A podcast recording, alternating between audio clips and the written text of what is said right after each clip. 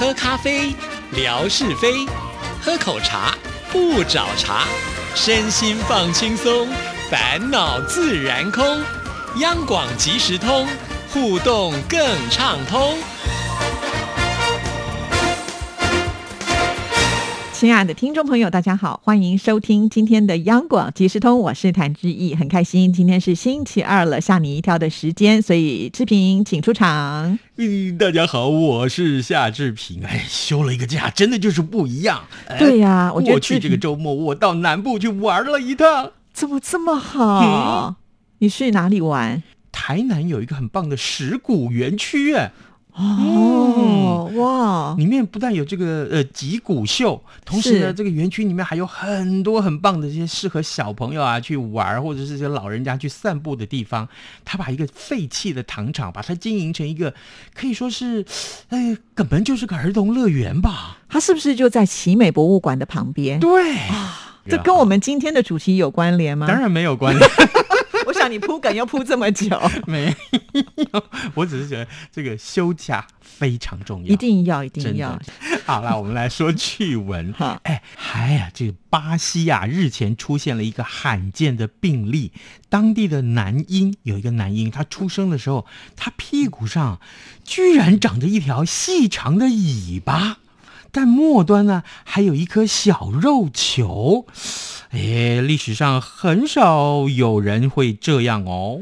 真的还假的？嗯那不是很奇特？这感觉好像就是没有进化成功，因为人家不是说我们人是从这个猿猴开始就是演化而成的，那猿猴是有尾巴的嘛？嗯哼，那这个呃，这个报纸上就提到，就是说，好，这叫儿科手术病例报告期刊里面，呃，就刊载着这样的一个报道，这个早产男婴啊，大概三十五周大就已经出生了。那医师呢，在接生的时候发现，咦，奇怪哦。这个小朋友怎么他的臀部有一条长达十二公分的尾巴呢？啊，这尾巴啊，这个末端还有一颗直径四公分的小肉球。那医师检查之后是说，这尾巴啊，呃，没有软骨，也没有骨骼，呃，只是由这个组织跟脂肪所组成的。所以呢，呃，医师就认为说，哎，这真正是人类的尾巴。废话长在人类的屁股上不是人类的尾巴，那不然还是还是小狗小猫的尾巴嘛？对，不过听起来好像应该蛮好处理，因为它没有骨骼嘛，所以到时候可能是不是把它切掉就可以了？，对，没错。后来呢，医生就把它切掉了。嗯那这个根据调查呀，这个历史上大概只有四十个病例是像这样哦，有四十个哦，是哦，事实上啊，人类的祖先在两千万年前跟猿类分家之后，人类就不再长出尾巴了。那但其实啊，所有的婴儿在四到八周大的时候，呃，在他妈妈的这个子宫里面发育的时候，都会有尾巴。只不过呢，后来都会被身体自动吸收，只有极少数的案例在出生之后，它还有尾巴的。哦，原来是这样的哦，嗯，尽管在一些文化跟信仰里面啊，拥有尾巴的人被视为是神圣，而且是受到崇拜的，但是啊，在病例报告里面却提到了男婴最后还是透过这个手术啊，割除了他的尾巴。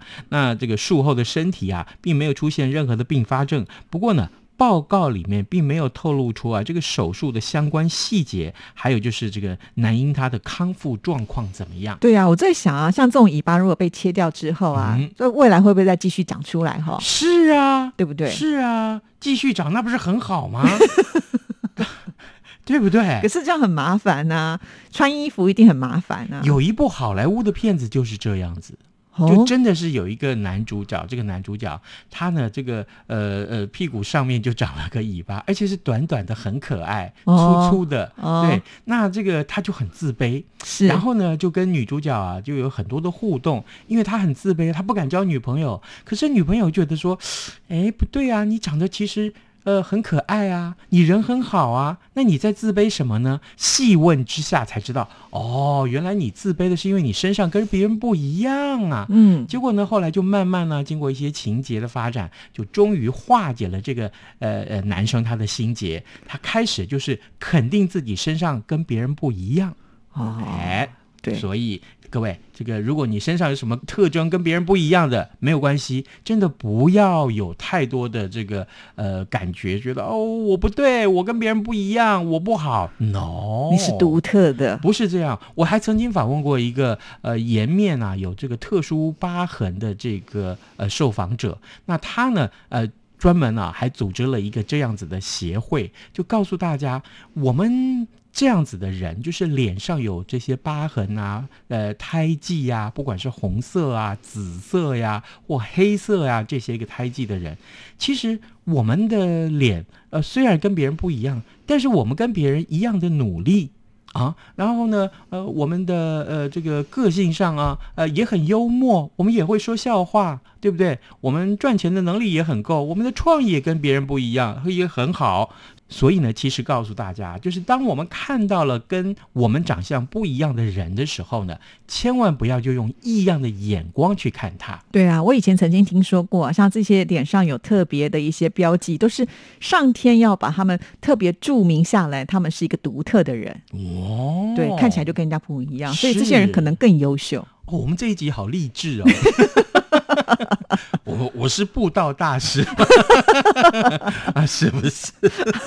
下一次好，来我们来看一看。哎，今天我们去某一个餐厅，嗯啊，或者说我们这个路过路边，突然呢，这个看到一个桶子啊，或一个箱子，那上面写的说，请不要打开。之意，我请问你，你会不会去打开？其实我不是好奇宝宝，哎，我可能就会不理他。你不会理他？对，但是我相信夏志平一定会想要去打开。什么玩笑？我如果不去打开，我我今天到今天晚上睡觉，我都会想着那个。对，我觉得你就是这样。这个趣闻就有意思了啊，就是人类的好奇心啊，就是告诉我们，真的是永无止境啊啊，就是越是叫你。不要做的事情，你就越有人想要去挑战它。那最近有一个网友就分享的，在日本呢有一间餐厅，他竟然利用了这样的心态，巧妙的帮店家额外的赚进了很多的钱财。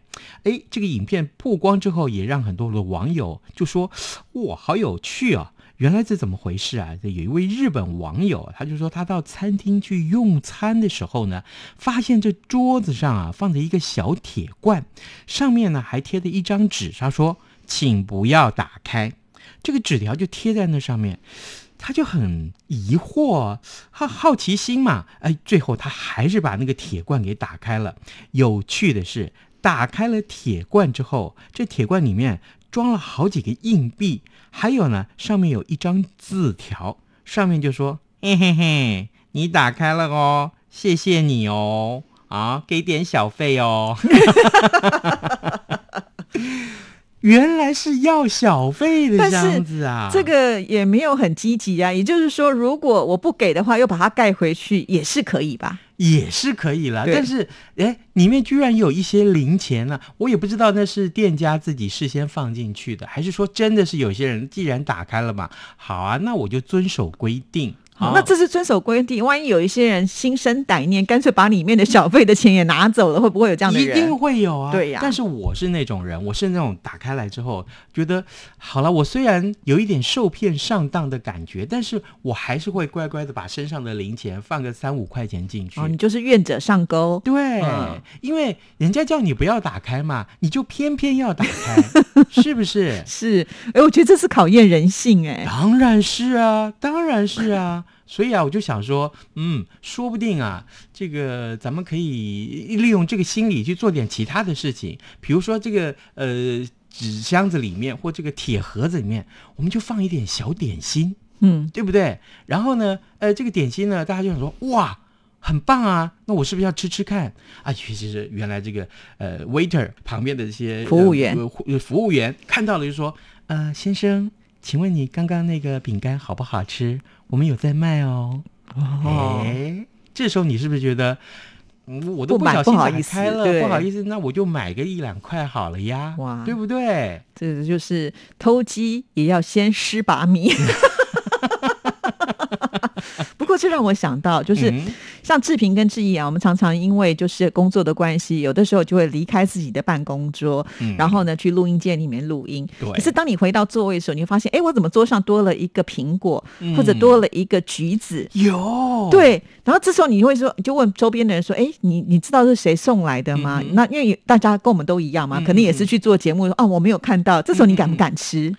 我我通常不敢吃、哎，我会先问说这是谁给的，然后没有人回答得出来，我就会到处先去走办公室走一圈，问一问，哦呃，这是你给的吗？对呀、呃，搞不好人家只这是借放一下下，对，忘了拿走，万一我们给他吃掉了，人家回来讨说我的苹果嘞，那怎么办？对啊，就我心里面是很怕就吃错，但是说，嗯哎呀，像我们人长得这么帅，万一有人真的是要毒害我们怎么办？哦，对不对？那个白雪公主的那个后母啊，哦，那个心肠好坏哦。像我们长得这么帅啊，我们等一下就要去亲吻白雪公主了，我们是王子耶，那怎么办呢？你想太多，你童话故事看太多。但是我觉得有一个可以比较正面的联想，也许有些人可能要毒蚂蚁啊、毒老鼠的这个 去吃掉，那就比较危险了。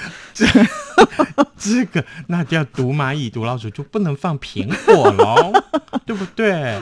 那要来问问我夏志平要拿放什么东西？我们这么多糖果、饼干，对不对？对，所以哦就是来路不明的东西，最好呢还是就是稍微有点戒心了哈。真的讲到糖果、饼干啊说到这个，我脑袋就出现了一个画面。啊，我们的听众朋友说，可不可以请你代购？好了，这个我们要说清楚一点啊。有一天呢，我就看这个脸书上夏志平就贴了，哇，满床的零食啊，然后就自己也躺在那个零食堆里面，这画面实在太有趣了。后来志平就说啊，你赶快拿去这个微博分享。结果我一分享之后，我们的听众朋友就说他想要你代购，因为觉得太便宜了。那是因为有一天我去台中的东海啊，那是一个大学旁边的这些学生商圈，突然看到了一间这个呃，算是集齐食品店。哦，就是已经快要到期，但是还没有过期，你买了就要赶快吃啊，就不然的话可能会一放就放过期了。那结果呢，我一进去看，哇，那真是不得了哎！每一样东西就是新台币十块钱，然后呢，即便不是十块钱，也就是比如说那一包大包的饼干啊，可以吃很久的饼干，哎，它一百一十块。呃，售价是一样没有错，但是是买一送一。哦，对，然后呢，所有你看到那些饼干呢也好，蛋糕也好，或者是些呃糖果呀什么的啊，饮料罐什么样，通通一律十块钱。于是乎，我就真的是失心疯，你知道吗？每一样都拿，每样那个我赶快去门口拿那个菜篮，有没有？后来菜篮不能带走，怎么样？我买了一大堆东西，就跟那个店员说：“哎，你的纸箱借我。” 我就这样一路这样两手抱着扛着回民宿去。天哪！结账的时候，你知道多少钱吗？钱才五百块。啊，你那堆一整床才五百块。我铺在床上，我真的是哇哦，真的才五百块。等一下，那你买那么多，你吃得完吗？集齐商品哎、没有啦，是因为我们正好去参加一个活动，我要去带一些游戏嘛。哦那里面有很多的小朋友咯，或者是这个老人家。那反正哦我发下去，当天他们就吃完了，那还可以 OK 啦对那我是就买到这些东西以后，我想说，哎。干脆啊，我就放在床上，然后把它排整齐，然后来一一口气把它拍照一下。那我的灵感是什么？是从前我有个朋友，他是凤飞飞迷哦，然后啊，凤飞飞的任何一张专辑他都有收集，他大概收集了大概应该有几百张有吧。然后呢，于是乎有一天他就把他的这个凤飞飞的所有的专辑通通拿出来铺在床上，排成那种扇形，然后他就躺在那个扇形的中央，然后请他朋友帮他拍照，看我是凤迷，你看多了不起，你是糖果饼干迷，我不是，我是蚂蚁。我 那个画面真的太壮观了，我觉得志平真的是太可爱了，真的带给大家哦欢乐，真的。我觉得，觉得我应该开一个这样的团，带大家去采购一下。哇，你真的太适合了。嗯，好，今天我们也准备了礼物要送给听众朋友。，我们再送大家口罩。对啊，口罩最实用了。对，上回送大家的熊赞口罩啊，很多人都说棒的不得了，哎对拍照效果很好哎、对，我们这次送不同的颜色。是，刚刚志平在跟大家分享的这个很棒而有趣的，我在床上拍照的这些个啊糖果饼干，其实它是一间什么样子的店？就是这个糖果饼干好像快要到期的感觉的那种东西。是，其实，在台湾好像还蛮多这种店啊。哎呦，很多啊！对，在我们戏子也有一家。啊，好，谢谢志平，拜拜拜拜